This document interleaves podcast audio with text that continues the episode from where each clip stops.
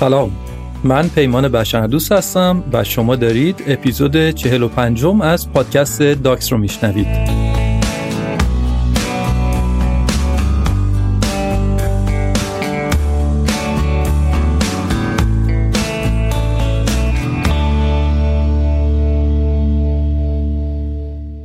کشور مصر در دوران باستان منطقه پرآبی بود. آب بود، کشاورزی شکل گرفت، صنعت درست شد و در طول هزاره ها جامعهشون رشد کرد و اون تمدن درخشان به وجود اومد. رود نیل و دهها رود پرآب دیگه در اون منطقه جریان داشتن. چندین دریاچه هم در نقاط مختلف مصر وجود داشت مثل دریاچه تلخ و دریاچه تمساه و البته این رو هم بگم خودتونم می‌دونید برای اینکه یک تمدنی شکل بگیره فقط نیاز به آب نیست معلفه های دیگه ای هم نیازه و یکی از مهمتریناشون موقعیت هست.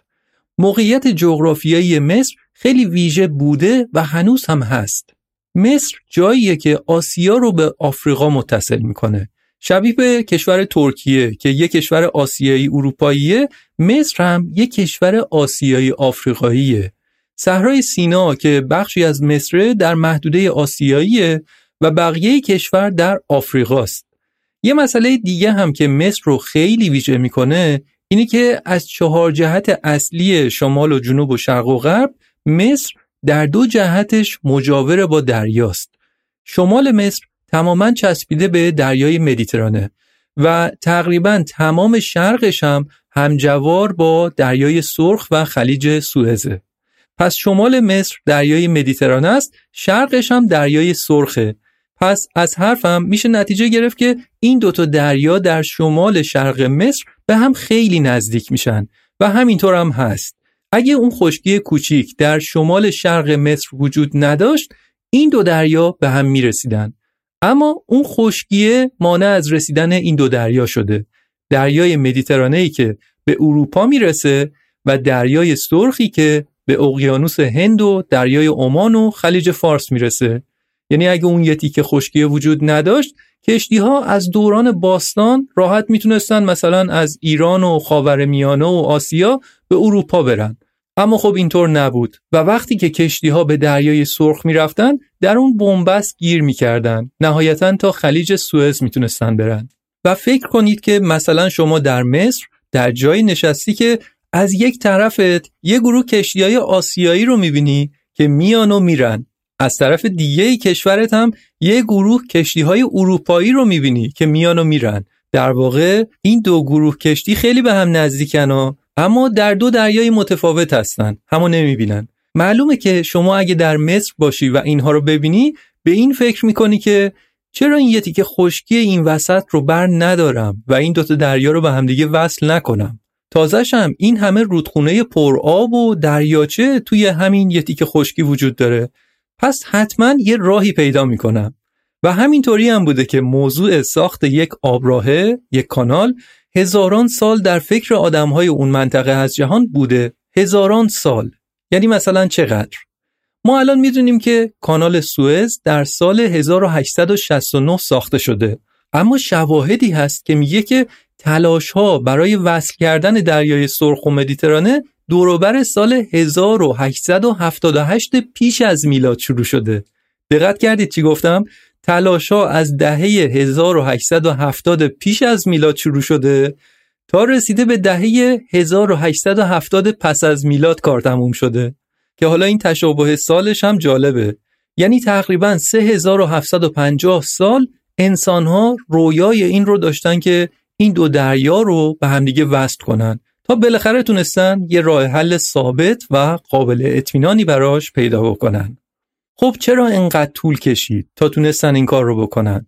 شمایی که دو اپیزود قبلی رو شنیدید می‌دونید که اجرای همچین پروژه‌ای کار راحتی نیست، کار هر کسی نیست. سختی های اجرایی زیادی داره. مضافم بر این که اول باید در اون کشور امنیت برقرار باشه. مثلا در زمان جنگ نمیشه همچین کارایی کرد. کانال ساخت یا اینکه باید ثبات اقتصادی وجود داشته باشه.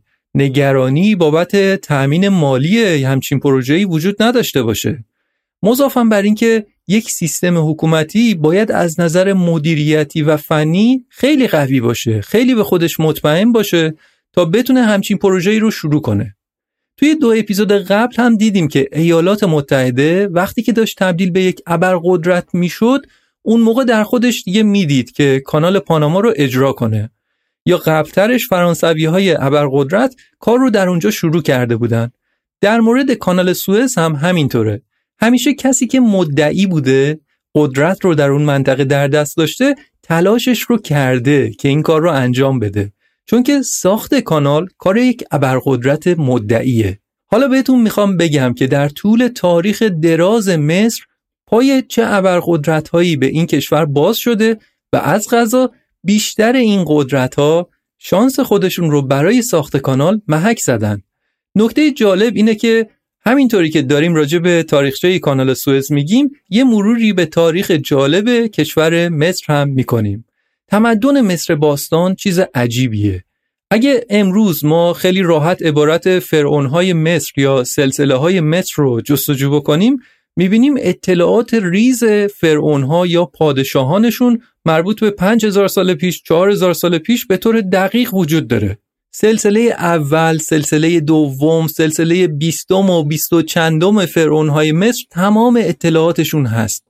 ما ایرانی ها به درستی به تاریخ باستانمون افتخار می‌کنیم. مثلا به کورش و بزرگ افتخار می‌کنیم. کورش و بزرگ مال 2500-2600 سال پیشه که زمان خیلی دوریه و ما حق داریم که افتخار کنیم که 2500-600 سال پیش چنان حکمرانی داشتیم.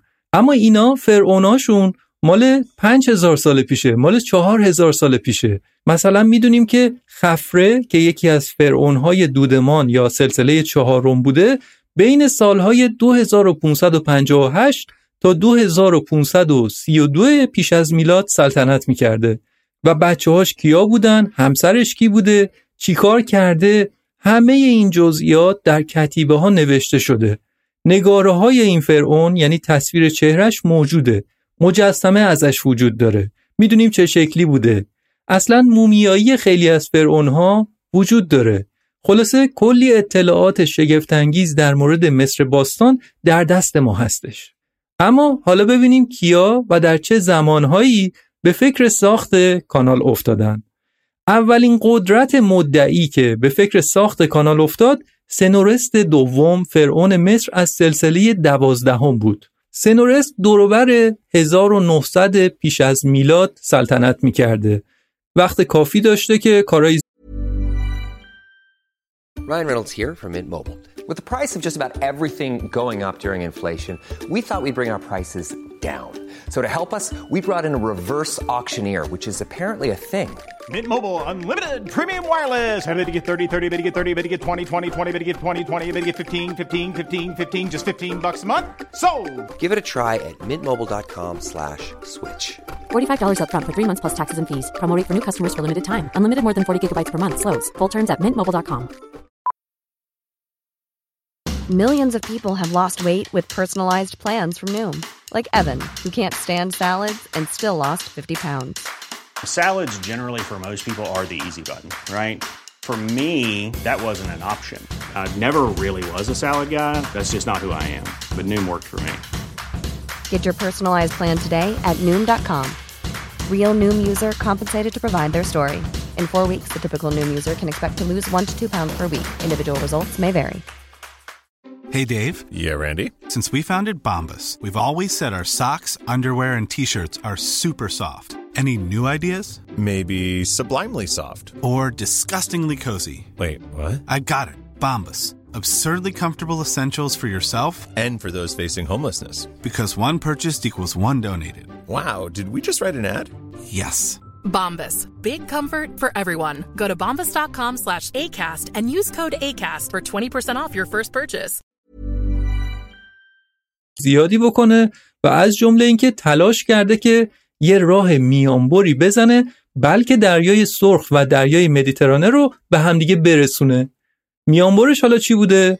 جای اینکه یک کانالی بکشه بین این دوتا دریا تلاش کرده که یک کانال کوچیکتری درست کنه بین دریای سرخ تا رود نیل.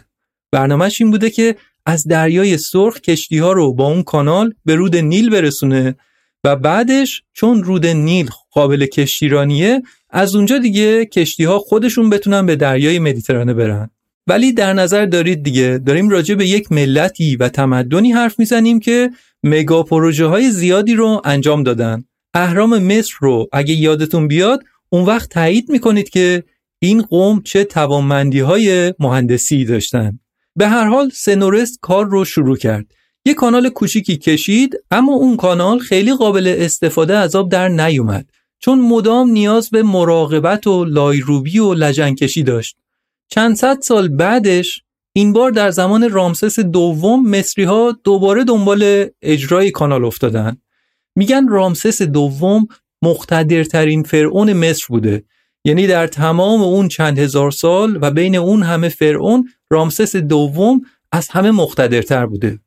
رامسس دوم نزدیک به هفتاد سال سلطنت کرد و سیاستمدار مقتدری بود رامسس دوم هم به دنبال این بود که از رودخونه ها و دریاچه ها استفاده کنه و یه طوری دریای سرخ رو به رود نیل برسونه اما موفق نشد فرعون قدرتمند بعدی که شانسش رو امتحان کرد نکوی دوم از سلسله 26 مصر بود که 2600 سال پیش سلطنت می‌کرد.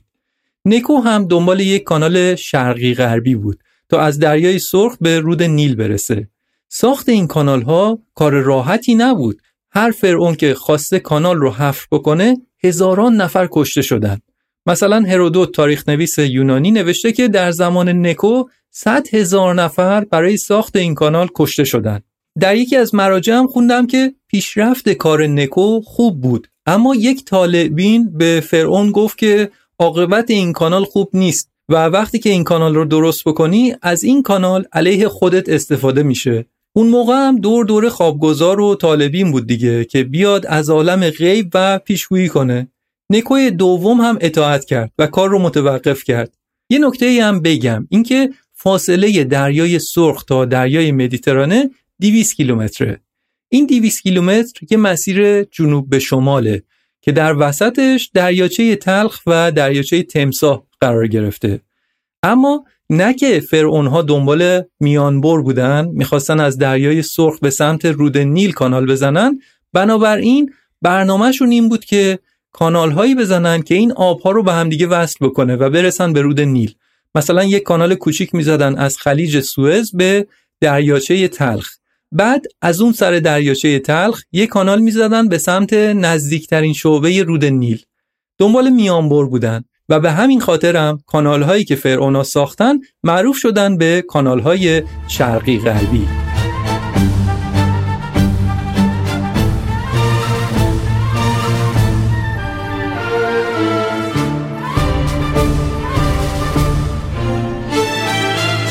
نام جاویده وطن صبح امید وطن جلوه کن در آسمان.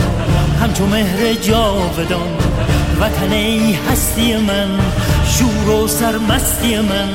جلوه کن در آسمان همچو مهر جاودان. بشنو سوز سخنم که هم آواز تو منم. همه جان و تنم وطنم وطنم وطنم. بشنو سوز سخنم که نواگر این چمنم. همه جان تنم وطنم وطنم وطنم وطنم. همه با یک نام و نشان به تفاوت هر رنگ و زبان. همه با یک نام و نشان به تفاوت هر رنگ و زبان. همه شاد و خشونت بزنان ز سلابت ایران جوان. به اصالت ایران کهن ز سلابت ایران جوان.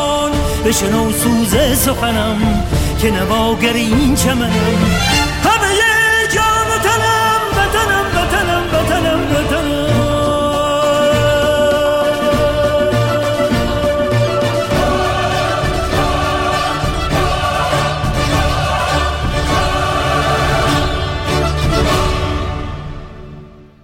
در سال 525 پیش از میلاد کشور مصر توسط امپراتوری ایران فتح شد.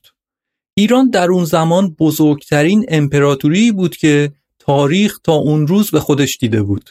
هخامنشی ها قلمروهای زیادی رو به دست آورده بودند. اونا کشورهایی رو که فتح می‌کردن رو به عنوان یک استان ایران قلمداد می‌کردن بهش می‌گفتن ساتراپی هر ساتراپی یک حکمران داشت و پادشاه هخامنشی که نفر اول امپراتوری ایران بود امپراتوری پارس از شوش بر همه این ساتراپی ها یا ایالت ها حکمرانی می‌کرد.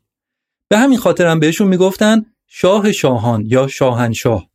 در حمله به مصر خود کمبوجیه دوم پادشاه هخامنشی فرمانده جنگ بود و بعد از پیروزی بر فرعون مصر کمبوجیه به عنوان فرعون جدید مصر تاجگذاری کرد. پادشاه ایران پادشاه همه ممالک زیر سلطش بود از جمله فرعون مصر هم بود و مصر به مدت 121 سال یک ساتراپی هخامنشی باقی موند و اصلا دودمان 27 مصر در واقع پادشاهان هخامنشی هستند. ایرانی ها بعد از گرفتن سرزمین های جدید مردم اون کشورها رو مجبور نمی‌کردند که زبانشون رو به زبان پارسی تغییر بدن یا به زور دینشون رو زرتشتی کنند. دین و زبان و آداب و قوانین اون کشورها حفظ می‌شد. نه سال بعد از فتح مصر یعنی در سال 516 پیش از میلاد داریوش اول پادشاه امپراتوری پارس بود.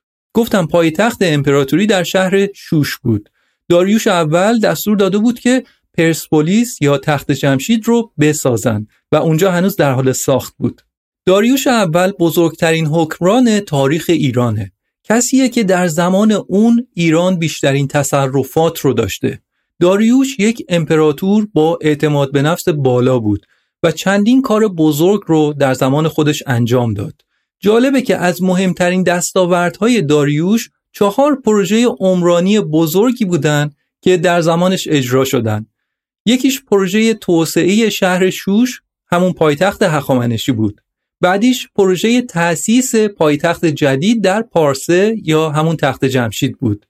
پروژه بعدی پروژه تأسیس راه شاهنشاهی بود که این پروژه برای راحت تر شدن حمل و نقل بین شهرهای امپراتوری بود و پروژه کانال داریوش برای متصل کردن رود نیل به دریای سرخ. داریوش در همون اول پادشاهیش یک ناخدای یونانی به اسم اسکولاکس رو مأمور کرده بود تا راه های آبی بین امپراتوری پارس رو بررسی بکنه.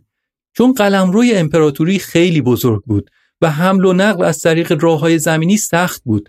حالا اینها داشتن پروژه راه شاهنشاهی رو هم جلو می بردن راه زمینی رو.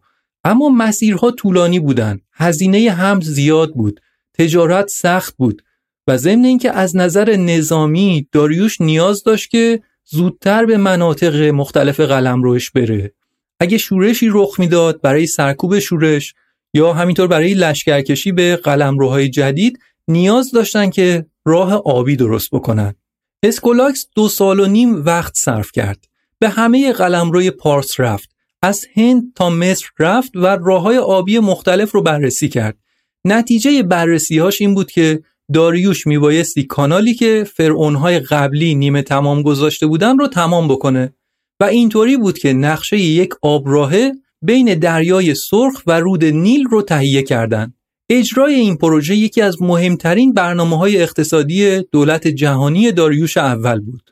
داریوش در سال 516 پیش از میلاد به بابل رفت، عراق امروزی و بعد از طریق مسیری که الان سوریه و عربستان امروزی هست به مصر سفر کرد. البته این بار دومی بود که به مصر می‌رفت. بار اول در زمان حمله به مصر بود که هنوز خودش پادشاه ایران نشده بود. برای همین این بار وقتی که به مصر رفت تاج قدیمی سلطنت مصر اولیا و سفلا رو بر سر گذاشت. یعنی در مصر هم تاجگذاری کرد. چون گفتم فرعون مصر هم بود دیگه. دلیل سفر داریوش مسائل سیاسی و نظامی هم بود. اما اجرای کانال براش اهمیت خیلی زیادی داشت. قصد داریوش این بود که کشتی هایی که از قلمرو ایران مثل خود پارس و هند و فینیقیه میان اینا بتونن وارد دریای روم بشن یعنی دریای مدیترانه. تجارت رونق بگیره پول زیادی آید تاجرا بشه و در نهایت حکومت مالیات خوبی دریافت کنه. و فهمیده بود که فرعونهای قبلی هم هدفشون همین بوده. اما برای داریوش موضوع فقط اینم نبود.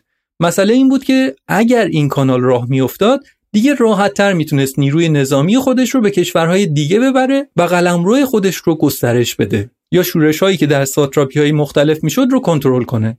مسئله دیگه ای هم که برای داریوش مهم بود این بود که با ساخت همچین کانالی سواحل جنوبی پارس اهمیت زیادی پیدا می‌کردن یعنی تجارت در سرزمین اصلی ایران هم رونق می گرفت. برای همین خود داریوش نظارت مستقیمی بر اجرای کانال داشت. داریوش موفق شد از خلیج سوئز یک کانال به دریاچه تلخ بکشه. بعد از سمت دیگه دریاچه تلخ یک کانال دیگه به دریاچه تمساه بکشه و بعد از دریاچه تمساه یک کانال دیگه به سمت رود نیل کشید.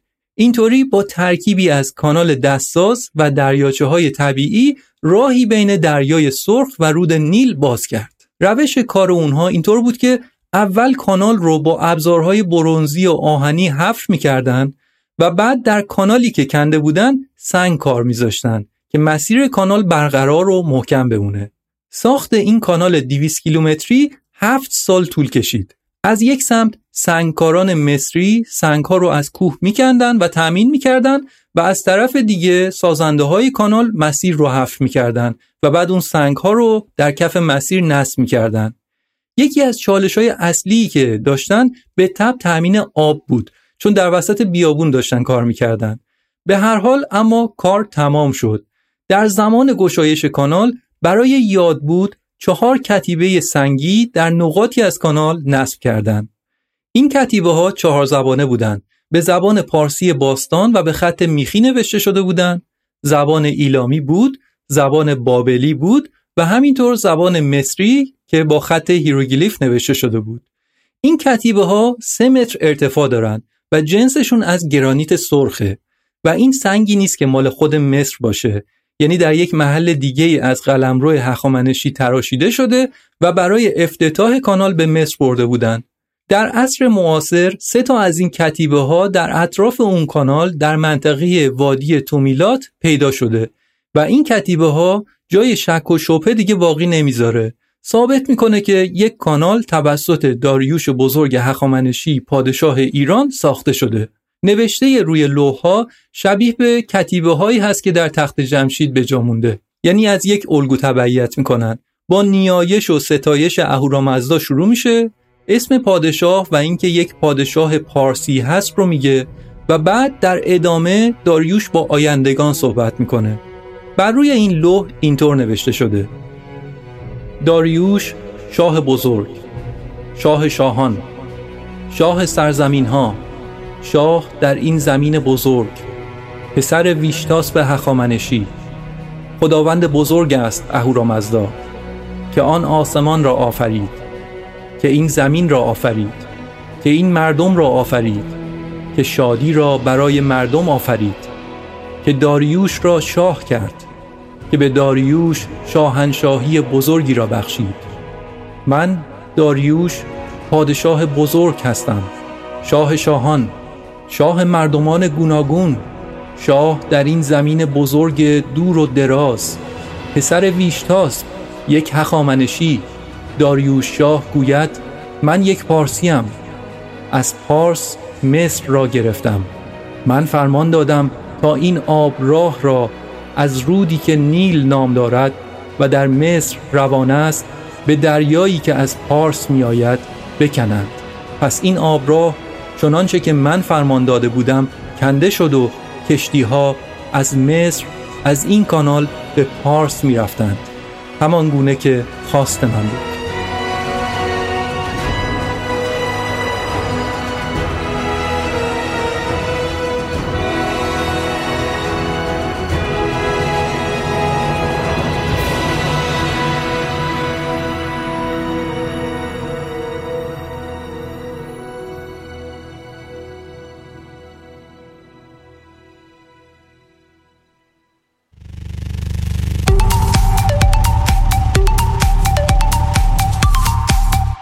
اسپانسر این اپیزود پلتفرم نویسش هست.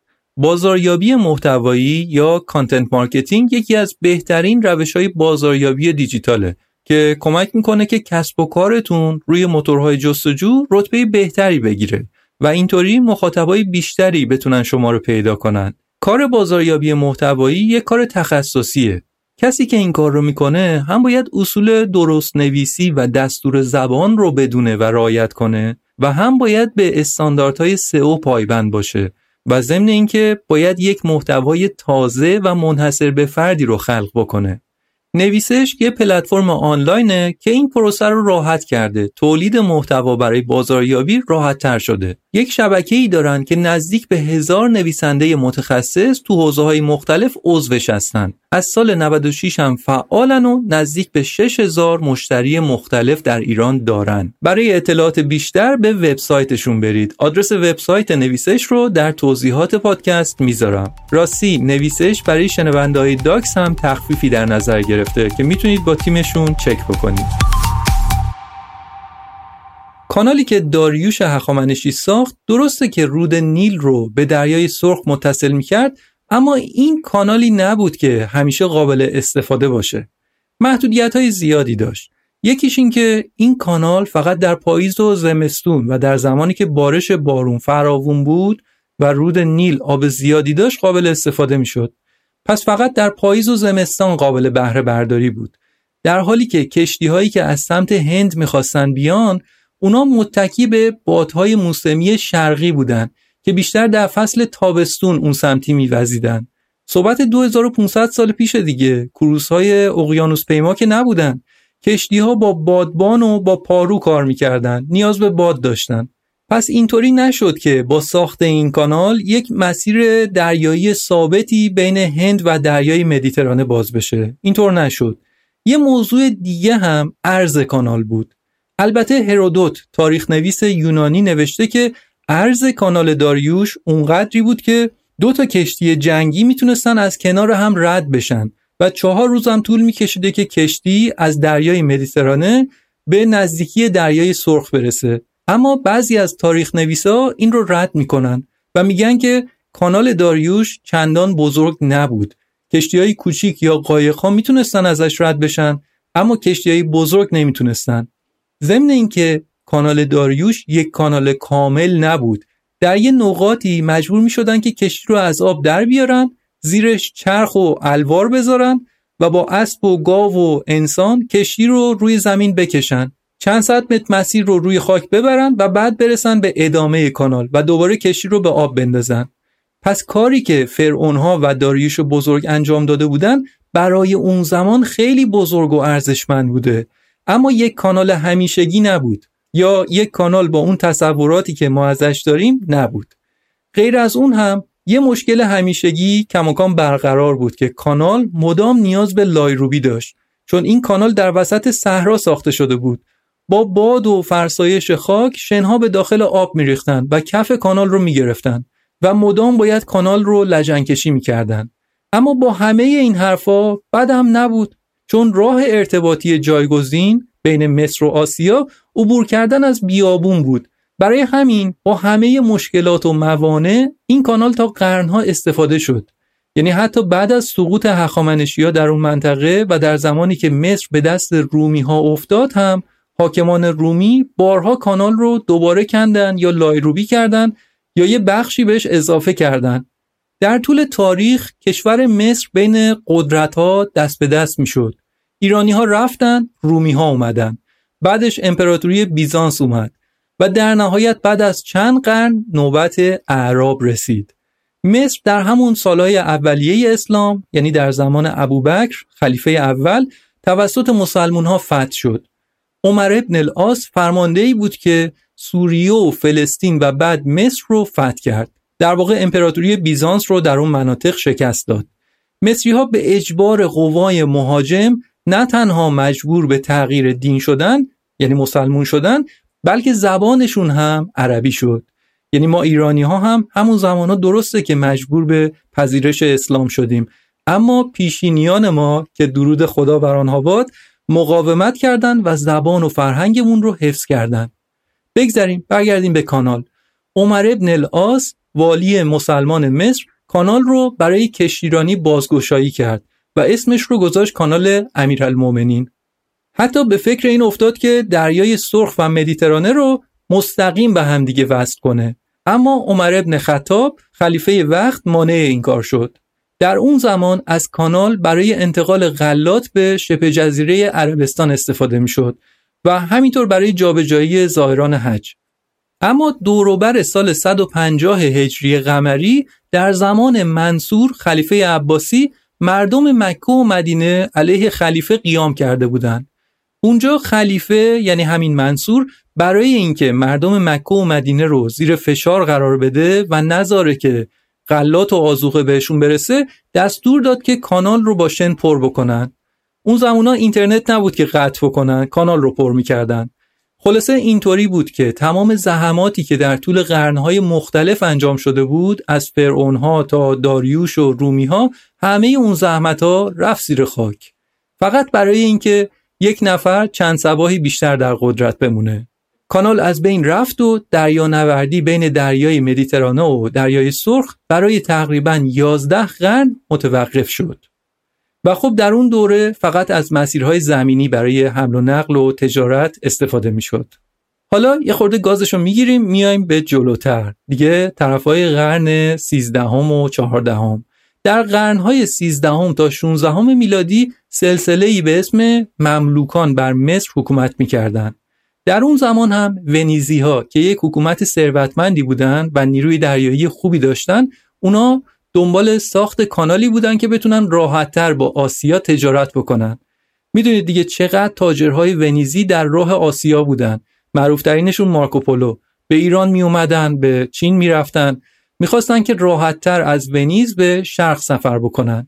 طرحشون رو به حکومت مملوکان مصر دادن اما موافقت نشد. ولی در سال 1517 بین امپراتوری عثمانی و حکومت مملوکان مصر یک جنگی رخ داد. و عثمانی برنده جنگ شد. بعد از اون جنگ مصر و سوریه و شبه جزیره عربستان زمیمه خاک عثمانی شدند و اینجا بود که عثمانی در سال 1517 تبدیل شد به یک امپراتوری بزرگ که هم در اروپا و بالکان حضور داشت و هم در آسیا و هم آفریقا سلطه عثمانی به مصر چند قرن ادامه داشت. در طول این دوران هم تمایلاتی برای ساخت کانال وجود داشت ولی باز هم به جایی نرسید.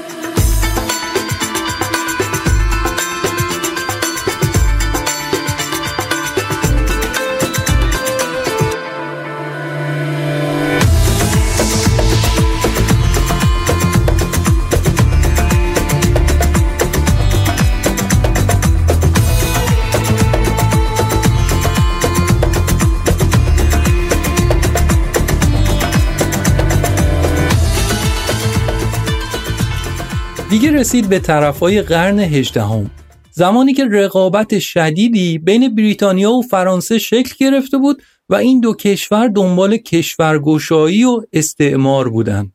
مسابقه بود که کی زودتر بره یه جایی رو مستمره خودش بکنه.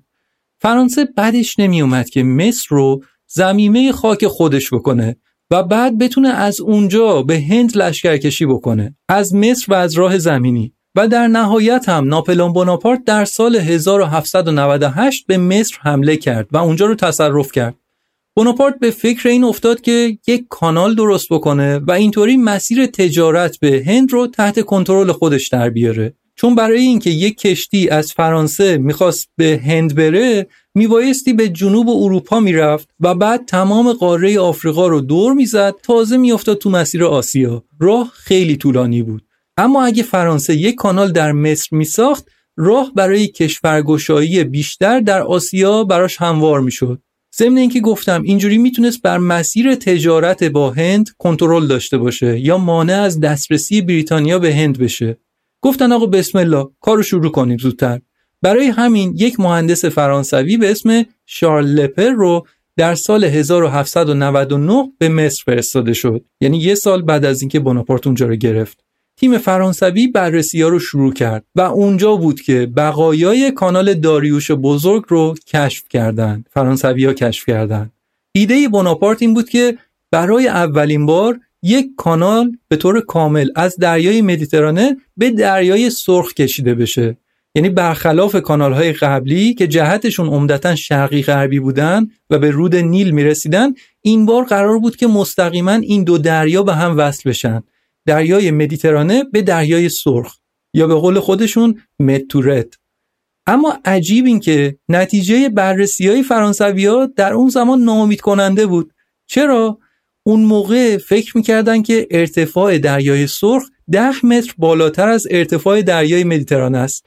و اگه یک کانالی این وسط درست بشه اون وقت نه که دریای سرخ بالاتره آبش سرریز میشه توی کانال و میاد به صحرای سینا و دلتای رود نیل رو کلا می‌گیره و سیلی راه میفته که کل مصر رو با خودش می‌بره. البته این یک عقیده بود که از زمان باستان هم وجود داشت. زمان داریوش بزرگ هم همینطور فکر می‌کردن. در حالی که اینطور نیست و این یک خطای محاسباتی بود.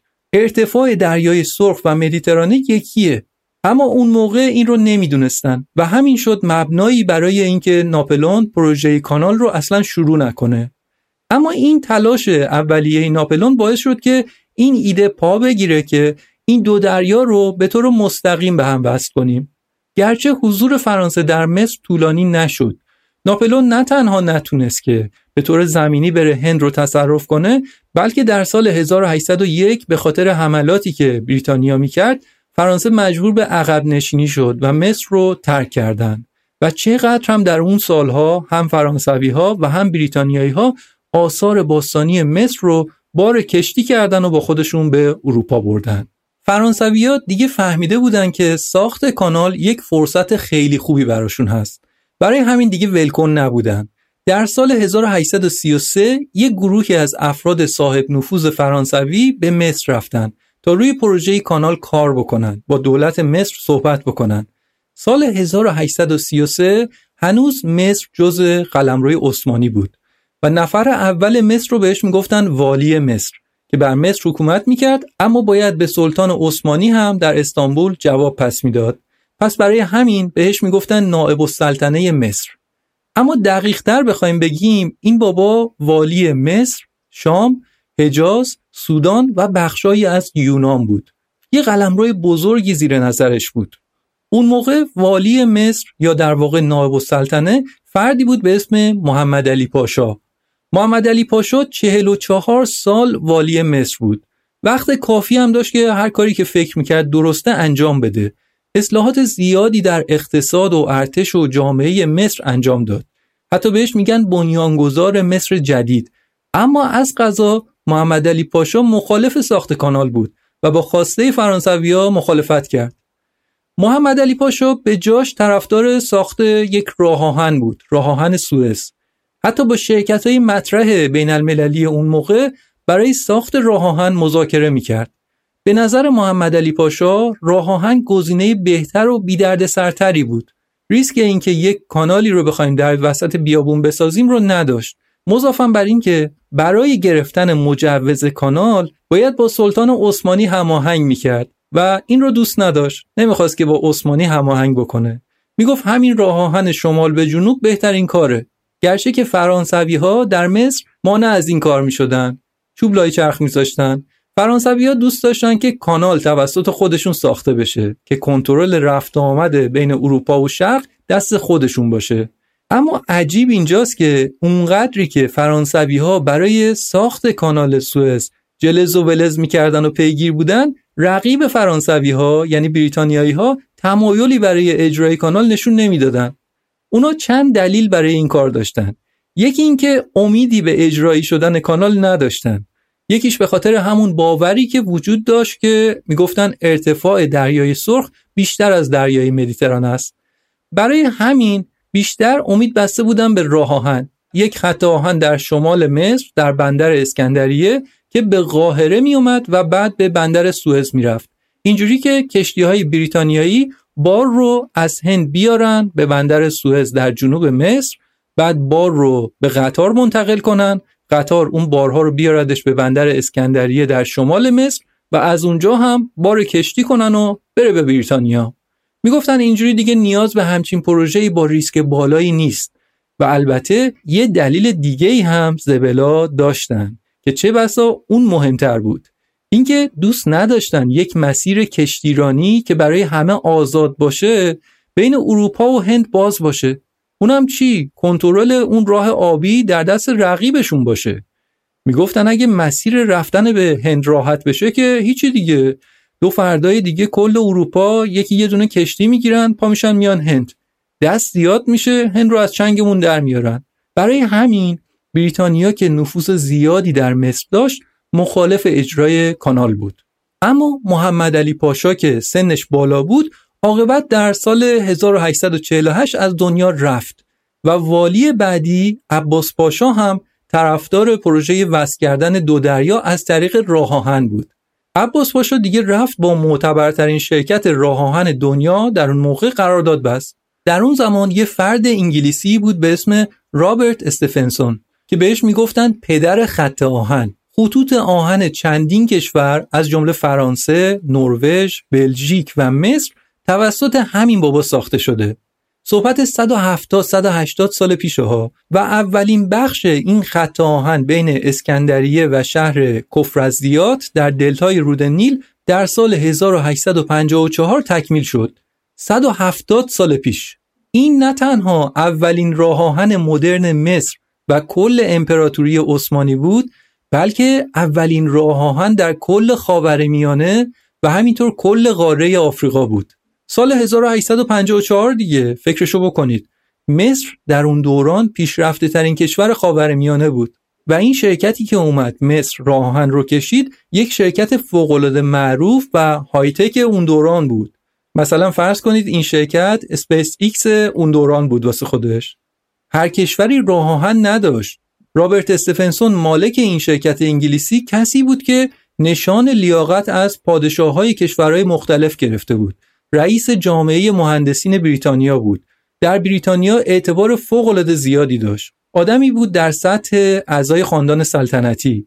حالا همچین فردی با شرکتش رفته بود در مصر این راه آهن رو ساخته بود. و باز برای اینکه دستمون بیاد حتی همین کار در نوع خودش چقدر کار پیشروانه ای در خاورمیانه بود یادآوری کنم که راه آهن سراسری ایران 84 سال بعدش افتتاح شد.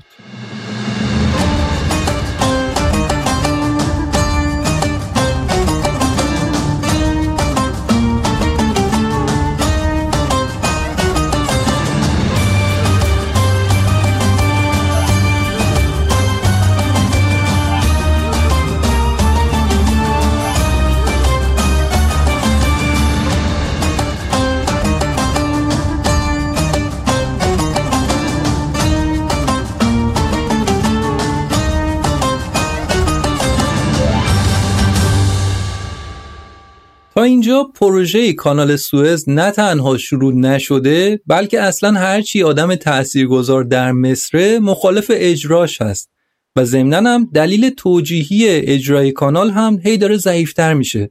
میگن که مگه نمی‌خواستید که حمل و نقل راحت بشه؟ بیا اینم راه آهن بین اسکندریه و سوئز.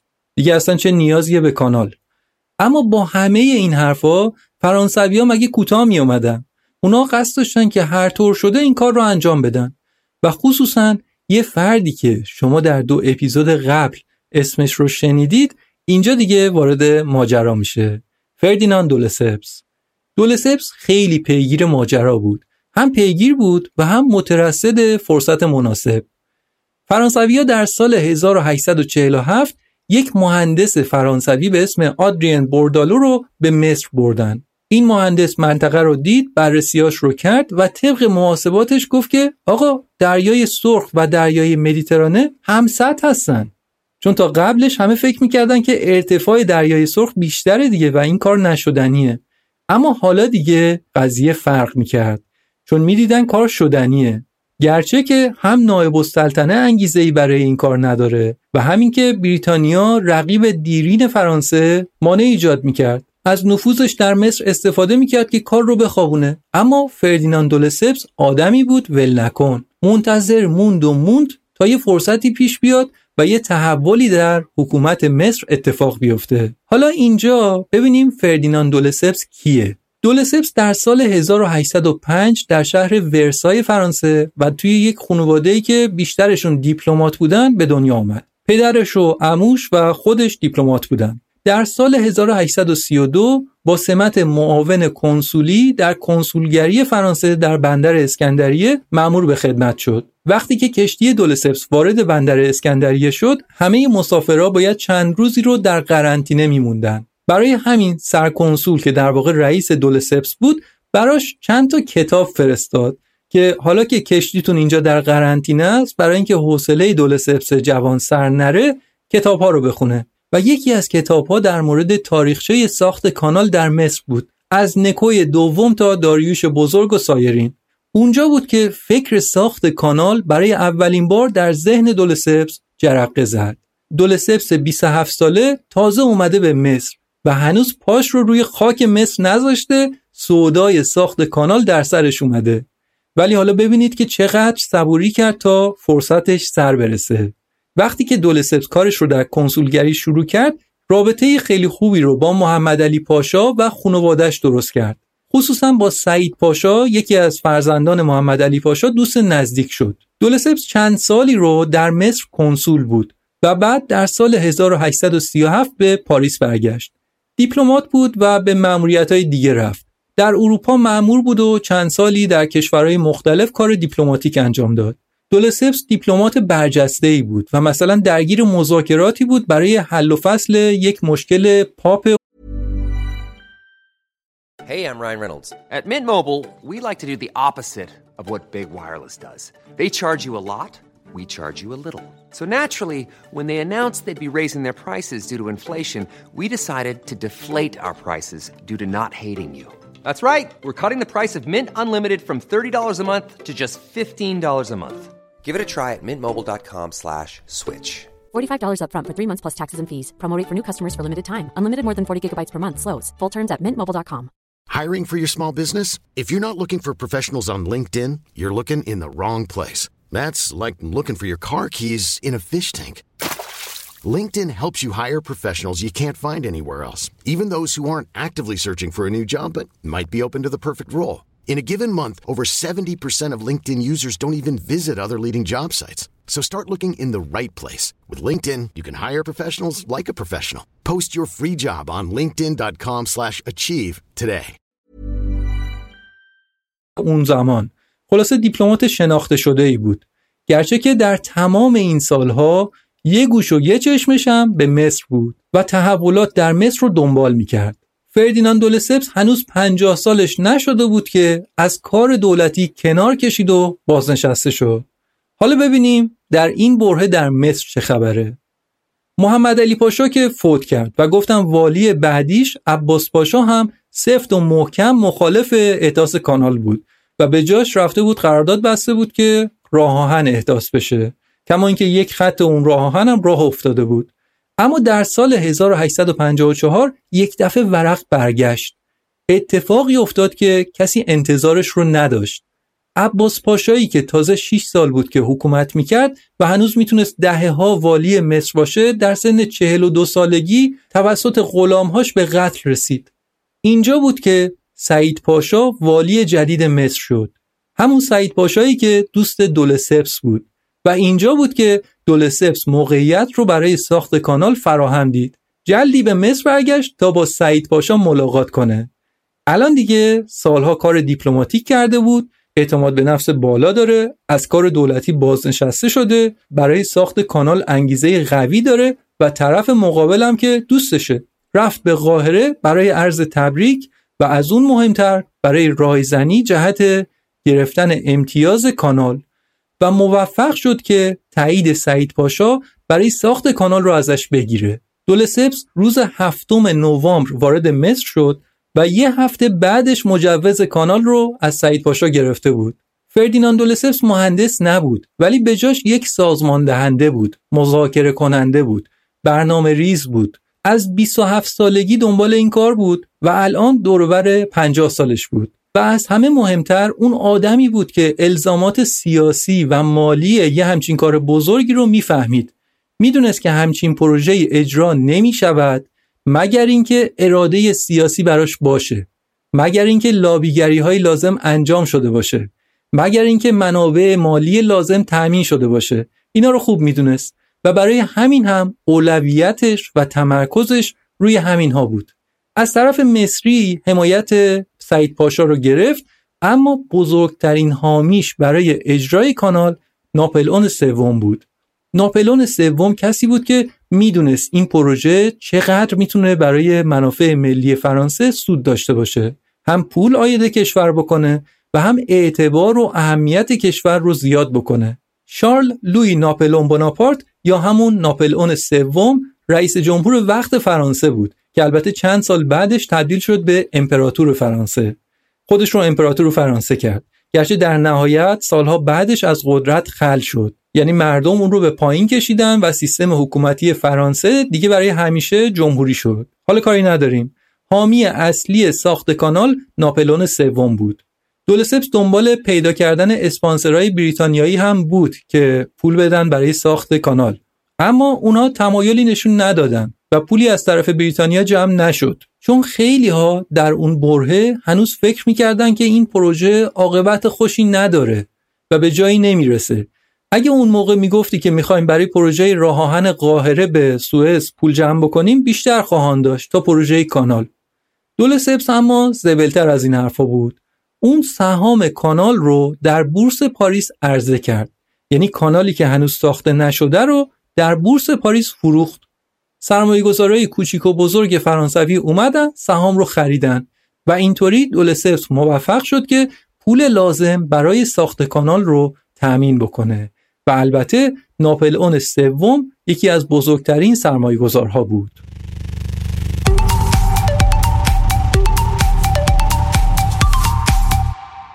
می‌خوام بهتون یه مجموعه فرهنگی آموزشی رو معرفی کنم که این مؤسسه در خدمت ترویج محیط زیسته و من می‌خوام در مورد این کار بزرگی که انجام میدن صحبت بکنم و بهتون معرفیشون کنم مجموعه به اسم روستاگل روستاگل طرح هدیه درخت رو راه انداخته که شما می‌تونید در مناسبت های مختلف مثلا فرض کنید تولد، سالگرد ازدواج یا یادبود درخت سفارش بدید.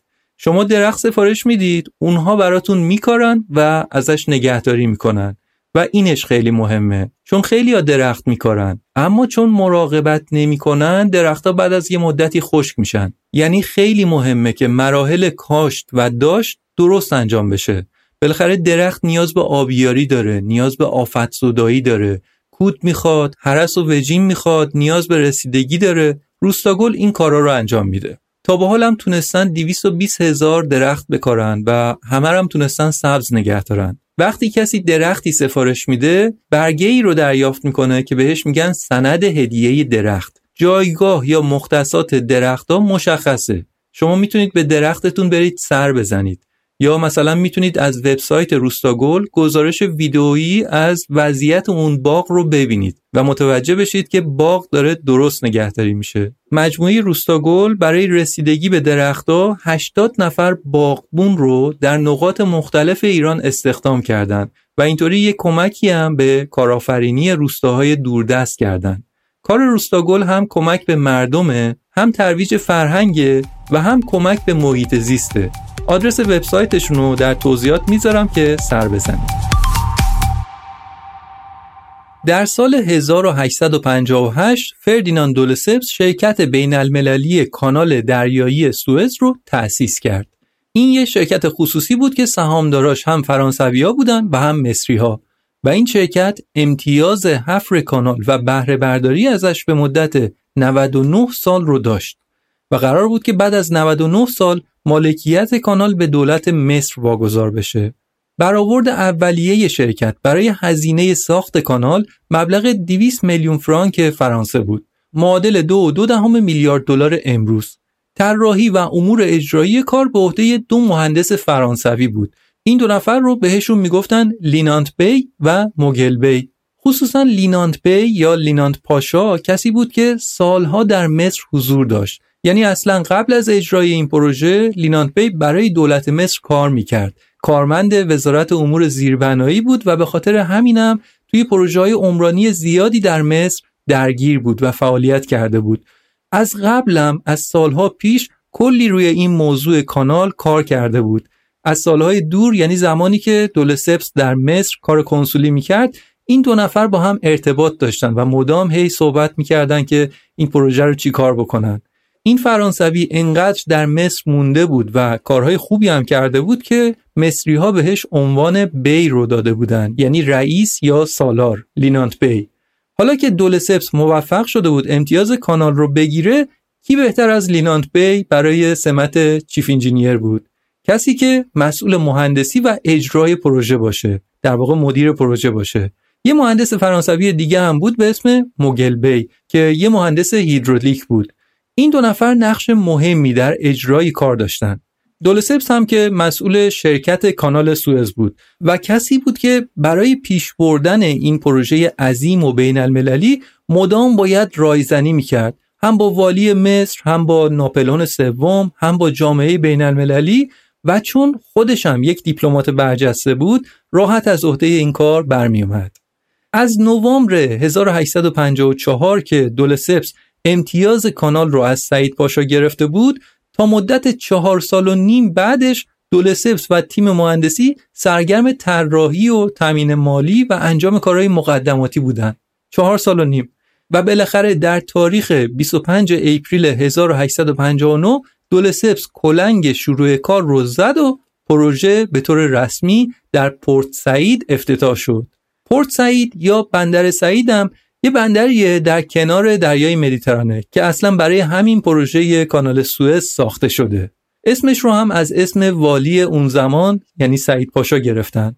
مهندسا تخمین زده بودن که کلا باید 75 میلیون متر مکعب خاک رو بکنن و جابجا جا بکنن. کار خیلی بزرگ بود و شرکت در همون ابتدا دچار مشکلات مالی شد و دیدن اعتبار کافی برای اجرای کانال ندارن اینجا بود که سعید پاشا والی مصر وارد عمل شد و سرمایه گذاری کرد و 44 درصد از سهام کانال رو خرید. چهار سال از شروع ساخت کانال گذشته بود که همین سعید پاشا والی مصر در سن چهل سالگی از دنیا رفت و به جاش برادرزادش اسماعیل پاشا والی مصر شد. یعنی دولسپس یکی از حامیان اصلی خودش رو اینجا از دست داد. به جاش هم گفتم اسماعیل پاشا اومد. به اسماعیل پاشا می‌گفتن خدیو مصر. خدیو یه واژه فارسی به معنی ارباب یا سرور. زبان فارسی در دربار عثمانی خیلی کاربرد داشت. از یه جایی به بعد در دربار عثمانی از این واژه فارسی برای یک عنوان در نظام سلطنتی خودشون استفاده کردند خصوصا در مصر. از زمان اسماعیل پاشا دیگه نمی‌گفتن والی مصر. می‌گفتن خدیو مصر. اسماعیل پاشا حامی اجرای این پروژه نبود. یعنی شبیه به دولت عثمانی و دولت بریتانیا اتفاقا مخالف اجرای این پروژه بود. حتی اسماعیل پاشا کار رو متوقف کرد و دولسپس برای حل مشکل دست به دامن ناپلئون سوم شد. اینجا بود که ناپلئون سوم که حالا امپراتور فرانسه بود در سال 1864 یک کنوانسیون بین المللی ترتیب داد تا در مورد ادامه کار به توافق برسند. و آخرش هم طرفین راضی شدن و کار ادامه پیدا کرد. اما محل اجرای کانال صحرای سینا بود که یکی از خشکترین بیابانهای دنیاست. یک صحرایی به وسعت 60 هزار کیلومتر مربع. برخلاف کانال پاناما که گفتیم در وسط جنگل های بارونیه اینجا وسط بیابون بود. خود کار حفر کانال در اینجا راحت تر از جایی مثل پاناما بود. اما در وسط صحرا هیچ چیزی وجود نداشت. و همه چیز رو اینا باید با خودشون به اونجا می بردن. از تجهیزات و ماشینالات بگیرید تا غذا و البته از همه مهمتر آب. دولسپس برای اجرای کانال سوئز خیلی مصمم و مصر بود. هیچ مانع و هیچ بهونه ای رو نمیپذیرفت. مثلا خیلی ها می‌گفتن که این کانال آینده ای نداره. به فرضم که کانال اصلا ساخته بشه. این شنا وارد کانال میشن. باد این شنا رو میریزه داخل کانال و کانال از بین میره. یا می‌گفتن که در ورودی کانال در منطقه پورت سعید کلی گلولای هست که هر چقدر اونجا رو لای روبی کنید تمیز کنید گلولای میاد و کانال رو میبنده. اما دول سفس به هیچ کدوم از این حرفا اهمیتی نداد و کار رو جلو برد. و البته این سماجتش در اینجا جواب داد و باعث شد که کار جلو بره. اما یادتونه توی اپیزودهای قبلی در مورد کانال پاناما گفتم وقتی که دولسپس کار کانال پاناما رو بعدا شروع کرد هر چقدر بهش هشدار دادن که اینجوری پروژه با سر به زمین می‌خوره به خرجش نرفت که نرفت. و آخرش هم همین یک دندگیش باعث شد که پروژه شکست بخوره. برگردیم دوباره به کانال سوئز. شرایط کاری پروژه خیلی سخت و طاقت فرسا بود. گرمای هوا خطرات همچین کاری اونم در وسط صحرای سینا کم آبی حقوق کم و مریضی. وبا قوقا می کرد وجود این همه مشکل باعث استکاک بین کارگران و شرکت کانال سوئز می‌شد. باعث می‌شد که کارگرا خیلی زود کار رو رها کنن و برن. نرخ ماندگاری کارکنان در پروژه خیلی پایین بود. آدما می اومدن و زود ول می‌کردن و می‌رفتن. تخمین زده شده که در کل نزدیک به یک و نیم میلیون کارگر مصری توی این پروژه کار کردن. شده یک ماه دو ماه موندن و بعد رفتن. البته بعضی هم بیشتر موندن خب.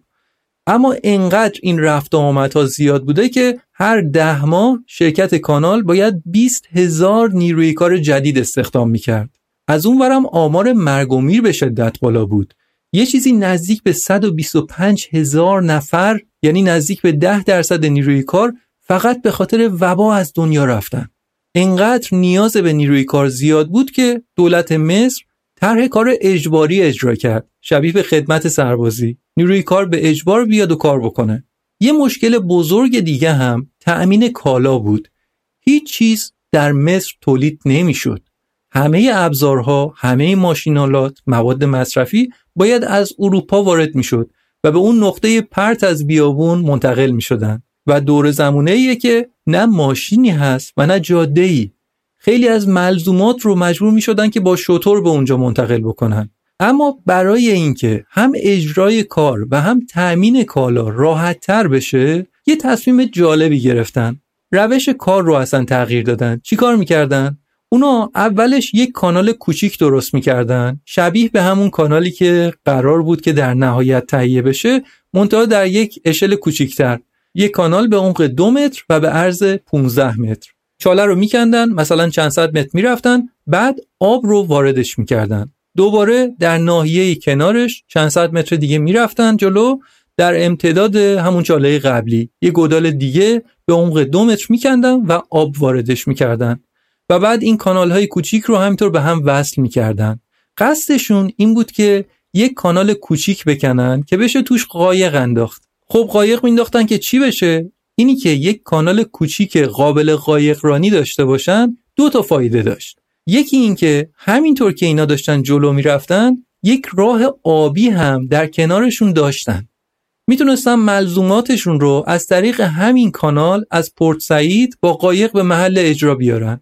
مثلا ماشینالاتی بود غذایی بود هرچی بود از طریق همون کانال کوچیکه به محل اجرا می اومد و هدف بعدی هم این بود که با کمک قایق هایی که کارشون لایروبی بود این کانال کوچیک رو آروم آروم تبدیل به کانال بزرگ می‌کردن. هم عمق کانال رو زیاد می‌کردن و هم ارزش رو. گرفته چی شد؟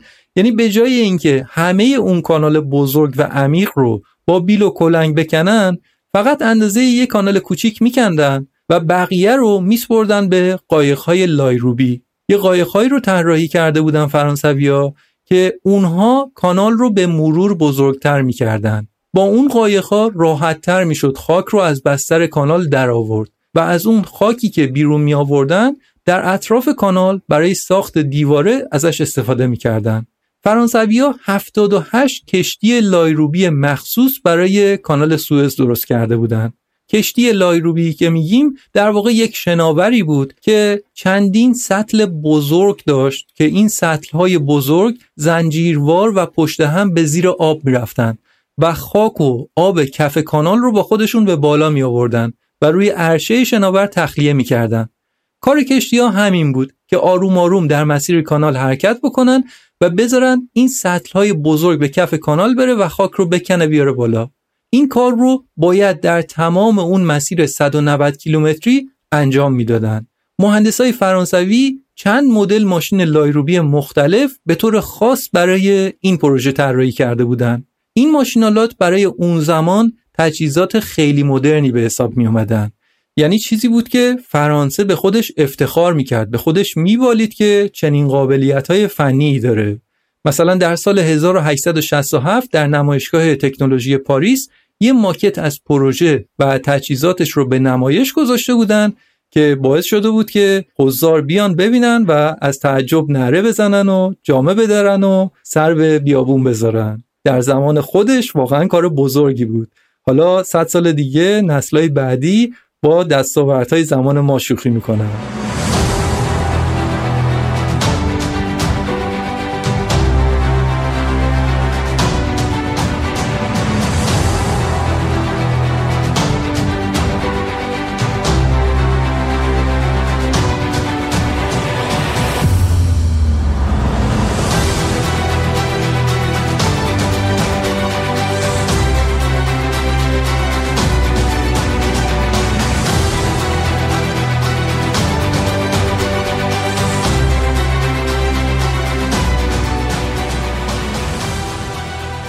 بعد از یک دهه کار طاقت فرسا و مشکلات مالی و سیاسی بالاخره کانال در حال تکمیل بود.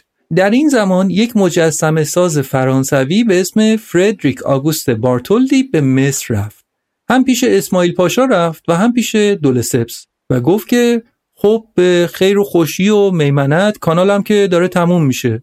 همچین کار بزرگی اصلا حیفه که یک بنای یادبود در خور شعنی نداشته باشه. من میگم یک مجسمه بزرگ در سمت دریای مدیترانه بسازیم و نصب کنیم که از این به بعد هر کشتی که می‌خواد وارد کانال بشه این مجسمه رو ببینه. خب چی هست یالا این مجسمه؟ آره یک بانویی هست یک شنلی به سبک مصریان باستان پوشیده و یک مشعلی هم به دست داره و اون رو بالا آورده.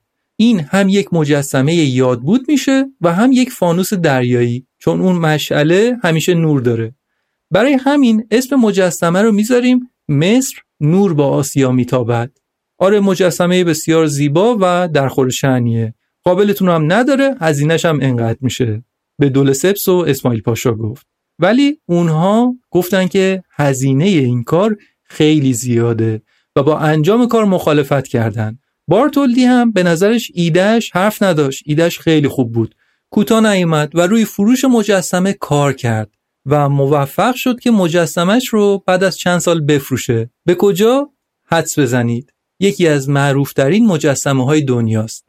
در سال 1886 مجسمه ای که بارتولدی فرانسوی ساخته بود در نیویورک رونمایی شد. مجسمه ای که الان ما به عنوان مجسمه آزادی میشناسیمش. بارتولدی خالق این مجسمه اون رو برای ورودی کانال سوئز از سمت دریای مدیترانه در نظر گرفته بود. اما سر قیمت به توافق نرسیدن و این مجسمه سر از نیویورک در آورد کار اجرایی داشت پیش می‌رفت و فقط یک ماه به افتتاح کانال مونده بود و در آخرین بخشای کانال کشتی های لایروبی در عمق چهار متری به صخره سنگی رسیده بودند چون اینها می‌خواستن عمق کانال رو برسونن به 8 متر. ولی در چهار متری رسیده بودن به صخره سنگی. یعنی برخلاف همه مسیر که شن بیابون بود در اون نقاط صخره سنگی وجود داشت. و اون ماشینای لایروبی فقط می‌تونستن شن رو بکنن نه صخره سنگی رو. اون برهه یکی از پرسترس در این زمانهای پروژه بود. فقط یک ماه به افتتاح مونده بود و همچنین مشکل بغرنجی براشون پیش اومده بود. راه حلی که تیم پروژه بهش رسیده بود این بود که یه بخشایی از صخره ها رو سوراخ بکنن مواد منفجره کار بذارن و صخره ها رو در زیر آب منفجر کنن خورد بکنن. همین کار رو هم کردن. گرچه که کار خیلی سختی بود اما بالاخره موفق شدن که در زمان مقرر اون بخش رو هم به عمق 8 متری برسونن. طوری که بیشتر کشتی های اون زمان می‌تونستن از کانال عبور بکنن. عاقبت در 17 نوامبر سال 1869 کانال سوئز به طور رسمی افتتاح شد. اینطور که خاکریس هایی که در سمت دریای مدیترانه کشیده بودند برداشته شد و آب دریای مدیترانه وارد کانال شد و به سمت دریای سرخ رفت. بعد از شلیک صدای توپ یاکت سلطنتی آیگل اولین کشتی بود که وارد کانال سوئز شد. این در واقع کشتی سلطنتی ناپلئون سوم امپراتور فرانسه بود. و بعدش چهل کشتی دیگه که در اون خدیو مصر یا همون اسماعیل پاشا و اعضای خاندانهای سلطنتی از کشورهای اروپایی حضور داشتند.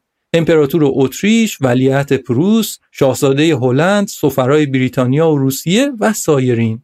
اما تو بگو یک نفر از یک کشور مسلمان اونجا نماینده بود اسماعیل پاشا دنبال رابطه با اروپا بود تا آسیا برای همین هیچ کشور مسلمانی در این جشن بزرگ نماینده نداشت جشن بزرگ که میگم واقعا بزرگ بود شش هزار نفر در این جشن ها شرکت کردند.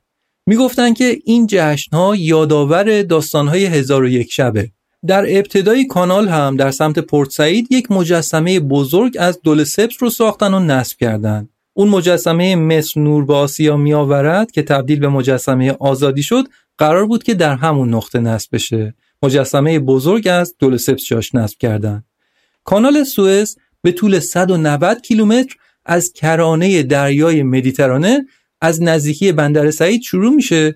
ادامه پیدا می‌کنه به سمت دریاچه تمساه میاد که یک دریاچه طبیعیه و از دوران باستان در اونجا بوده و بعد از اونجا کانال ادامه پیدا می‌کنه. به دریاچه تلخ می‌رسه که اونم یک دریاچه طبیعی و قابل کشیرانیه و در انتهای دریاچه تلخ هم دوباره کانال ادامه پیدا می‌کنه تا می‌رسه به خلیج سوئز در کرانه دریای سرخ ساخت این کانال یک دستاورد بزرگ برای سازندهاش و برای بشریت بود. خیلی از کشورهایی که تا اون زمان به دیده شک و تردید به این پروژه نگاه می‌کردن دیگه تحت تاثیر قرار گرفته بودن و دیگه می‌تونستن ببینن که این کانال چه آبراه مهم و استراتژیکیه. از جمله اون کشورها کی بود؟ بریتانیا. بریتانیایی که هنوز در هند حضور داشت و می‌دید که این کانال می‌تونه دسترسیشون به هند رو راحتتر و ارزونتر کنه. مثلا می‌دیدن که یک کشتی اگه قبلا می‌خواست از لیورپول به هند بره باید 20 هزار کیلومتر راه می‌رفت. اما الان با وجود این کانال مسافت نصف شده بود. ده هزار کیلومتر می‌شد. بریتانیایی که اعتقادی به این کانال نداشت تازه افتاد دنبال این کانال. و اون سالا زمانی بود که در مصر اسماعیل پاشا دنبال صنعتی کردن کشور بود. پروژه های صنعتی زیادی رو می‌خواست جلو ببره. به اصطلاح با یه دست چند تا هندونه رو بلند کرده بود و خب اینجوری جواب نمیده. برای همینم پروژه هاش با شکست مواجه شدن و کلی قرض بالا آورد. اونم کی؟ اسماعیل پاشایی که صاحب 44 درصد از سهام کانال سوئز و فقط 6 سال از ساخت کانال گذشته. سال 1875 بریتانیا فرصت رو مختنم دید همونجا. یعنی خداییش از این بهتر چی می‌تونست برای بریتانیا پیش بیاد؟ بریتانیا گفت که ما 44 درصد سهمی که سعید پاشا از شرکت ساخت کانال داره رو می‌خریم و خریدن. یعنی بدون اینکه در درد سرهای ساخت کانال سهمی داشته باشه یه دفعه شد یک سهامدار اصلی کانال سوئز. اونم چی؟ 80 درصد کشتیایی که از کانال رد می شدن کشتیهای بریتانیایی بودن. و می‌خواستن به مستعمرات شرقی بریتانیا برن هند و سنگاپور و سایر کشورها. و از همهشون مهمتر هند که بهش می‌گفتن جواهر تاج. اینجوری بود که از سال 1875 هم کنترل کانال و هم امنیت مصر تبدیل به یکی از اولویت های اصلی بریتانیا شد. اما دول سپس چی شد؟ توی دو اپیزود قبلی گفتم که بعد از اجرای کانال سوئز دول سپس تبدیل به یک قهرمان ملی فرانسه شد خیلی طرفدار پیدا کرد و پشبندش دولسپس افتاد دنبال اجرای کانال پاناما که جزئیاتش رو توی اون دو اپیزود قبلی گفتم که چطور کارشون با شکست در اونجا مواجه شد و کار به ورشکستگی دولسپس کشید. البته فردیناند دولسپس به عنوان یک چهره شناخته شده جهانی درگیر کارهای بین المللی دیگه هم بود. از جمله در آفریقا فعال بود در منطقه کنگو. هم در کشور کنگو فرانسوی فعالیتهایی می‌کرد و هم با لئوپولد دوم پادشاه بلژیک همکاریهایی رو با کنگو بلژیک داشت. که من توی اپیزودهای 5 و 6 مفصل در مورد اینکه لئوپولد کی بود و در کنگو چه کرد صحبت کردم.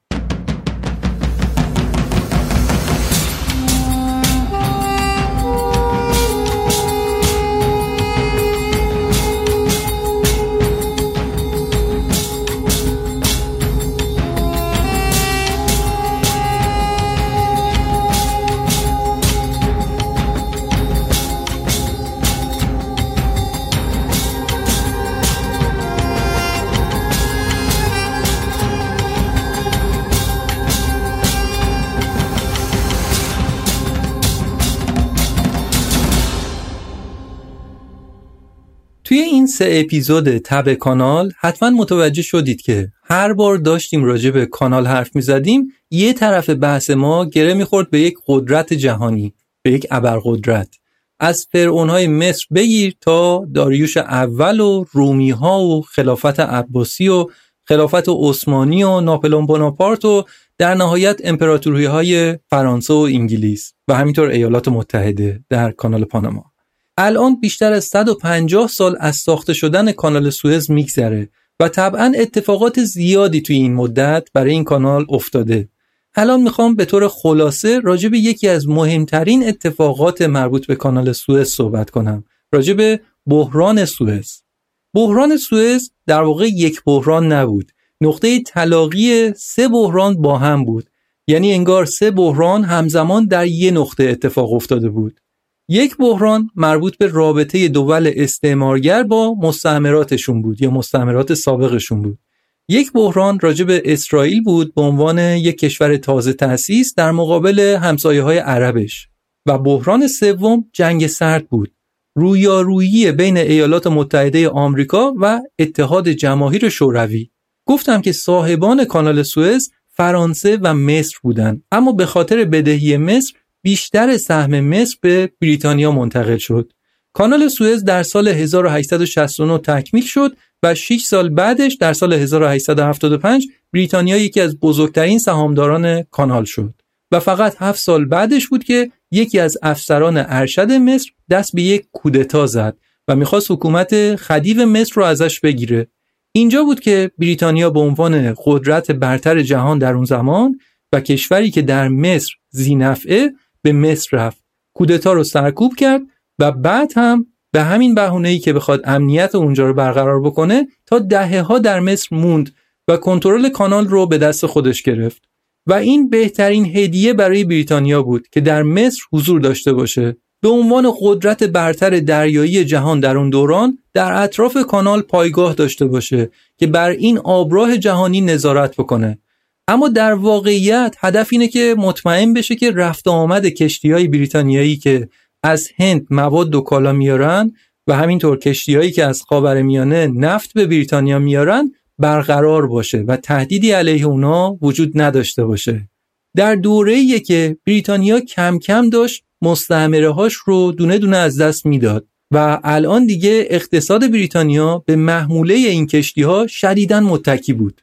کشتی ها سر راهشون از بریتانیا که می‌خواستن به هند برن از نقاطی رد می شدن که خیلی از اون نقاط اصلا کنترلشون در دست خود بریتانیا بود. مثلا کشتی ها از بریتانیا می‌رفتن به جنوب اروپا. بعد از تنگه جبل تارق که بین اسپانیا و مراکش هست باید رد می شدن و می‌دونیم که بریتانیا اون نقطه کوچیک و استراتژیک رو گرفته. در حالی که اسپانیا میگه جبل تارق مال منه ولی بریتانیا مال خودش کرده. هنوز هم اونجا حضور داره. پس این یه نقطه استراتژیک. بعد کشتی ها به سمت مصر و کانال سوئز می‌رفتن که باز بریتانیا حضور نظامی داشت در کل کانال. کشتی از کانال خارج می‌شد و وارد دریای سرخ می‌شد که در اونجا هم در عربستان و بعد کشورهای عربی بریتانیا نفوذ زیادی داشت. ناوهای نظامیش هم که مدام در تردد بودن و اینطوری خیال بریتانیا راحت بود که اقتصادش آسیب نمی‌بینه و صنایعشون نمیخوابن.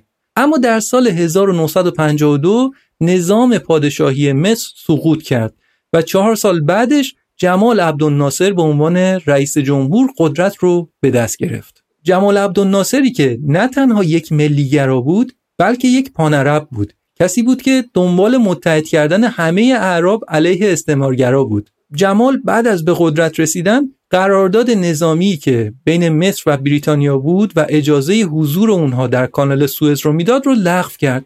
بعد اجازه تردد کشتی های اسرائیلی در کانال رو هم لغو کرد. گفت کشتی های اسرائیلی حق ندارن نه از کانال سوئز رد بشن و نه از تنگه تیران. این یعنی اینکه دسترسی اسرائیل به دریای سرخ کلا از بین می‌رفت. این از این. حالا این رو داشته باشید که کشور الجزایر در شمال آفریقا در نزدیکی مصر و فرانسه هنوز به عنوان یک کشور استعمارگر در اونجا حضور داشت و اصلا می‌گفت الجزایر مال فرانسه است. اما مردم الجزایر دنبال استقلال بودند و جمال عبدالناصر از شورشی های الجزایری حمایت می‌کرد. براشون کمک نظامی میفرستاد. از اون طرف هم مصر با اسرائیل روی خوشی نشون نمی‌داد. با اسرائیل درگیری های مرزی داشتن. حالا با چه سلاحهایی با اسرائیلی ها می جنگیدن؟ با سلاحهایی که از اتحاد جماهیر شوروی و چکسلواکی خریده بودند و اینا موضوعاتی بودند که در سال 1956 قضیه رو پیچیده می‌کردند. آمریکا دوست نداشت شوروی در اون منطقه نفوذ داشته باشه. حالا یه چیز دیگه بگم اینکه یکی از برنامه هایی که جمال عبدالناصر قصد داشت در مصر پیش ببره یک پروژه بزرگی بود به اسم صد اسوان ناصر قصد داشت که یک صد بزرگی رو روی رود نیل بزنه که هم مانع تقیان رود بشه و هم برق تولید بکنه و شروع به مدرن کردن مصر بکنه. این پروژه براش خیلی مهم و حیثیتی بود و حتی مصر تونسته بود سرمایه گذاری آمریکایی ها رو هم جذب بکنه. اما الان با ارتباطاتی که مصر با شوروی پیدا کرده بود آمریکا از این اهرمش استفاده کرد. گفت طرف شوروی میری باشو برو. ولی دیگه روی پول ما برای صد اسفان حساب نکن. آمریکا از پروژه صد اسفان کنار کشید. اما برای جمال این صد خیلی حیثیتی بود. اینجا بود که برای تأمین مالی صد اسفان یه راه بیشتر براش نمونده بود. اینکه کانال سوئز رو که در دست بریتانیا بود رو از چنگش در بیاره و از درآمد کانال برای ساخت صد استفاده بکنه. سال 1956 معادل 1335 شمسیه یعنی زمانیه که 6 سال قبلترش در ایران به کوشش دکتر محمد مصدق صنعت نفت ایران ملی شده بود و تب ملی کردن و قطع کردن دست بیگانه توی منطقه خاورمیانه بالا گرفته بود. در چنین فضایی در 26 جولای سال 1956 جمال عبدالناصر برای یک سخنرانی به بندر اسکندریه رفت. هزاران نفر برای سخنرانی توی یک میدان بزرگ جمع شده بودند. ناصر به پشت تریبون رفت و یک سخنرانی طولانی رو شروع کرد. در اون به تاریخ طولانی حضور کشورهای اروپایی در مصر اشاره کرد. به تحقیرهایی که ملت مصر تحمل کردند. به اینکه دولسپس کی بود؟ چرا به مصر اومد؟ چیکار کرد؟ و این رو هم بگم که طبق یک برنامه ریزی قبلی که جمال عبدالناصر با ارتش مصر کرده بود قرار بود که وقتی جمال کلمه دولسپس رو به کار می‌بره سه گروه ویژه ارتش عملیاتشون رو شروع بکنن و نقاط کنترلی کانال رو از بریتانیا تحویل بگیرن. برای همین جمال عبدالناصر در سخنرانیش برای محکمکاری بارها و بارها اسم دولسپس رو تکرار کرد. اون گروه های ارتش مصر هم که به صورت پنهانی و عملیات سری داشتن این کار رو می‌کردن داشتن به صورت رادیویی سخنرانی رو گوش می‌کردن. همزمان عملیات رو در اسماعیلیه شروع کردند و بدون خشونت و خونریزی کنترل مهمترین نقاط کانال رو به دست گرفتن. ارتش اونجا این کار رو کرد اما در اسکندریه جمال عبدالناصر هنوز داشت به سخنرانیش ادامه می‌داد. می‌گفت که اروپایی‌ها با ما با غرور و نخوت رفتار کردند ما دیگه ازشون بازی نمی‌خوریم. جمال حساب شده و دقیق اما یه خورده عصبانی حرف می‌زد. می‌گفت که امروز ما می‌خوایم از هر چیزی که در گذشته بوده خلاص بشیم. ما کانال رو با جانهامون با گوشت و استخونمون با خونمون حفر کردیم. بیشتر از 100 هزار مصری برای ساخت این کانال کشته شدن. این کانال مال ماست و درآمدش هم متعلق به مصری هاست. ناصر همونجا در میان تشویق و استقبال حاضرین اعلام کرد که از همین لحظه شرکت کانال سوئز ملی اعلام میشه و تمام دارایی های شرکت کانال سوئز باید به مردم مصر منتقل بشه. و بعد هم این خبر رو داد که همین الان در همین لحظه که حرف می‌زنم مصری ها کنترل بخشایی از کانال رو به دست گرفتن. ناصر گفت از امشب کانال به دست مصری ها اداره میشه. مصر پول سهام خارجی ها رو بهشون برمیگردونه. یعنی مردمی که از اروپا برای ساخت کانال سرمایه گذاری کردن پولشون رو از دست نمیدن. مردم مصر میان سهم اونا رو می‌خرن و خودشون سهامدار میشن. مردم مصر که این سخنرانی رو میشنیدن شوکه شده بودن و بعد از سخنرانی از خوشحالی ریختن به خیابون در شهرهای مختلف مصر. اومدن بیرون و جشن و پایکوبی شروع شد. و این حرکت ناصر نه تنها تأثیرش بر کشور مصر بود بلکه بعدا باعث شد که توازن قدرت جهان تغییر کنه. چطوری؟ الان میگم. تا چند ماه بعد از ملی شدن کانال بریتانیا و فرانسه و اسرائیل مونده بودن که چیکار کنن. اونا می‌دیدن که حضور ناصر در قدرت به ضرر اوناست. هر کدومشون البته یه نیتی داشتن. بریتانیا دنبال کانال بود. فرانسه می‌خواست که مصر به الجزایر کمک نفرسته. اسرائیل هم حضور یک رهبر قدرتمند عرب توی همسایگیش رو نمی‌تونست تحمل کنه. هر سه به طور پنهانی و بدون اطلاع دادن به آمریکا برنامه ریزی کردن تا به مصر حمله کنن و همین کار رو هم کردن. بریتانیا و فرانسه کنترل کانال رو بعد از حمله به دست گرفتن و اونجا بود که پای شوروی اومد وسط. خروشچف رهبر شوروی بریتانیا و فرانسه رو تهدید به بمب هسته‌ای کرد و بعد آیزنهاور رئیس جمهور آمریکا به خروشچف اخطار داد که دست به سلاح هسته‌ای نبره. آمریکا نمی‌خواست که یک جنگ هسته‌ای شکل بگیره. از طرفی هم می‌دید که بریتانیا و فرانسه بعدشون نمیاد که آمریکا رو توی دردسر بندازن. سر خود و بدون مشورت با آمریکا توی مصر یک کاری کنن که شوروی تهدیدش رو عملی کنه و بعدم آمریکا مجبور بشه که وارد عمل بشه. آمریکا اینو نمی‌خواست. و اینجا بود که آیزنهاور از بریتانیا، فرانسه و اسرائیل خواست که خاک مصر رو ترک بکنید. اگه نکنید با تحریم اقتصادی مواجه میشید. یعنی آمریکا سر بحران سوئز فرانسه و بریتانیا و اسرائیل رو تهدید به تحریم اقتصادی کرد. و در نهایت هم هر سه کشور اطاعت کردند. و این حرکت آیزنهاور اعلانی بود به جهان که حالا دیگه ما قدرت برتر دنیا و رهبر دنیای غرب هستیم. گرچه که بعد از جنگ جهانی دوم موقعیت آمریکا معلوم بود برای همه که بالاتره. اما اینجا دیگه آمریکا اونقدری موقعیتش بالا بود که به فرانسه و بریتانیا التیماتوم داد. آمریکایی که با ساخت کانال پاناما در سال 1913 به دنیا اعلام کرده بود که جزء باشگاه قدرتمندانه و حالا سر بحران کانال سوئز به دنیا نشون داد که دیگه دوره فرانسه و بریتانیا تموم شده و این How would you like to look 5 years younger? In a clinical study, people that had volume added with Juvederm Voluma XC in the cheeks perceived themselves as looking 5 years younger at 6 months after treatment. Look younger, feel like you. Add volume for lift and contour in the cheeks with Juvederm Voluma XC. Reverse signs of aging by adding volume to smooth laugh lines with Juvederm Volure XC. For important safety information and to find a licensed specialist, visit juvederm.com. That's J U V E D E R M.com. Not for people with severe allergic reactions, allergies to lidocaine, or the proteins used in Juvederm. Common side effects include injection site redness, swelling, pain, tenderness, firmness, lumps, bumps, bruising, discoloration, or itching. There's a risk of unintentional injection into a blood vessel, which can cause vision abnormalities, blindness, stroke, temporary scabs, or scarring. Talk to a licensed specialist to find out if it's right for you.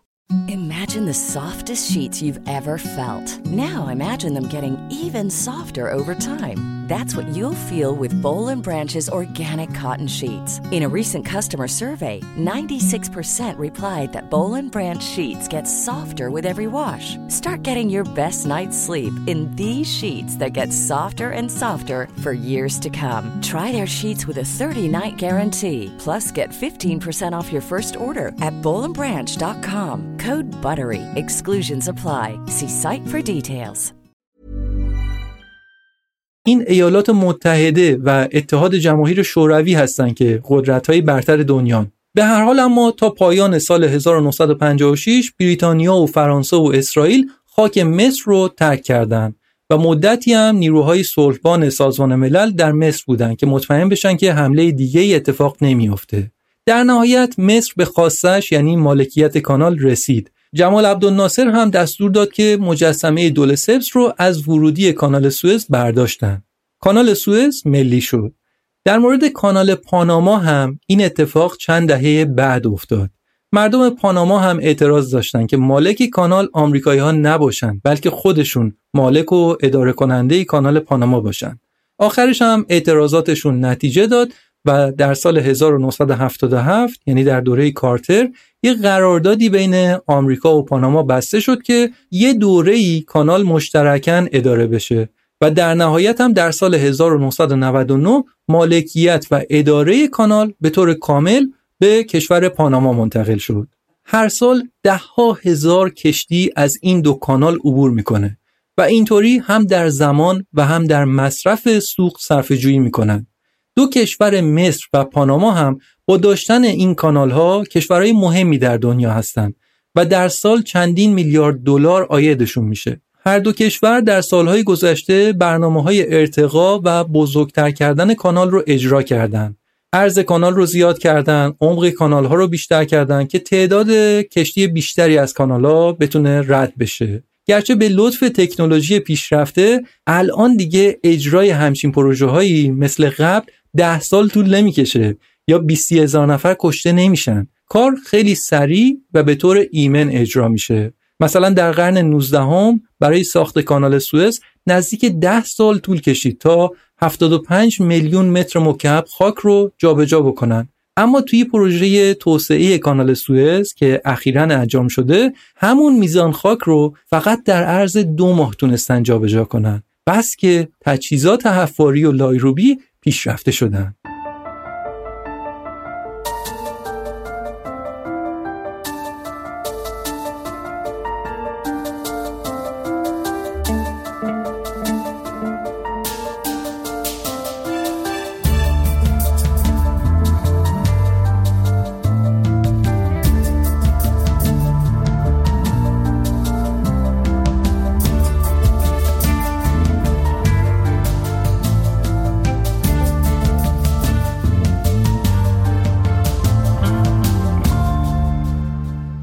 خب این هم از پادکست سریالی تب کانال که دو قسمتش مربوط به کانال پاناما بود و یه قسمتش هم مربوط به کانال سوئز و این یک ماجراجویی و یک کنجکاوی بود که شما نمی‌دونید از کجا شروع شد. فکر کنید سر میز شام در یک سفر کاری و یکی از کسایی که باهاشون همکاری داشتیم شروع کرد به خاطره ای در مورد پاناما و اینکه بله دخترم در پاناما زندگی می‌کنه.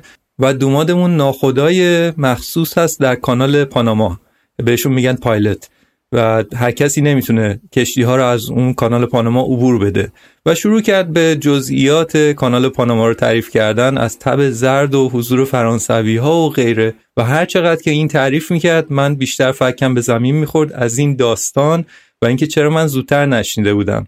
و بعدش که بیشتر در موردش تحقیق کردم دیدم که بله چه داستان جالبیه. و اینجوری دو قسمت در مورد کانال پاناما در اومد و خب سازنده اولیه کانال پاناما که گفتیم دول سپس بود قصه دوباره برمیگشت به کانال سوئز و خصوصا اینکه کانال سوئز به ایران به تاریخ ایران و به وضعیت اقتصادی منطقه ما و باز خصوصا ایران ارتباط مستقیمی داشت در برهاهایی و مثلا حالا ارتباطش به داریوش اول و در دوره معاصرتر هم در دوره‌ای که این کانال تأسیس شد و ساخته شد در اون زمان هم ساخته شدن این کانال باعث شد که یک شوک اقتصادی به کشورهایی که در مسیر جاده ابریشم بودند وارد بشه از جمله ایران. و خب دیگه تجارت از طریق دریایی بیشتر انجام می‌شد و از طریق همین کانال سوئز و حتی گفته شده که یکی از دلایل اصلی اون قحطی بزرگی که در ایران پیش اومد هم یکیش همین تأسیس کانال سوئز بوده در مصر. در هر صورت موضوعی بود که به نظرم ارزش صحبت کردن راجع بهش رو داشت. امیدوارم که شما هم لذت برده باشید و براتون سودمند بوده باشه. مرسی که همراهی کردید. مرسی که پادکست داکس رو حمایت می‌کنید و به دوستاتون معرفی می‌کنید. باز هم این کار رو بکنید که خوشحالمون می‌کنید. دمتون گرم. ممنونم از اسپانسر این اپیزود. پلتفرم نویسش. لینک نویسش و همینطور مجموعه روستاگل رو در توضیحات می‌ذارم. و ممنونم از ساسان موسوی برای صدا برداری و تدوین این اپیزود. تا یک کنجکاوی جدید و اپیزود بعدی خداحافظ.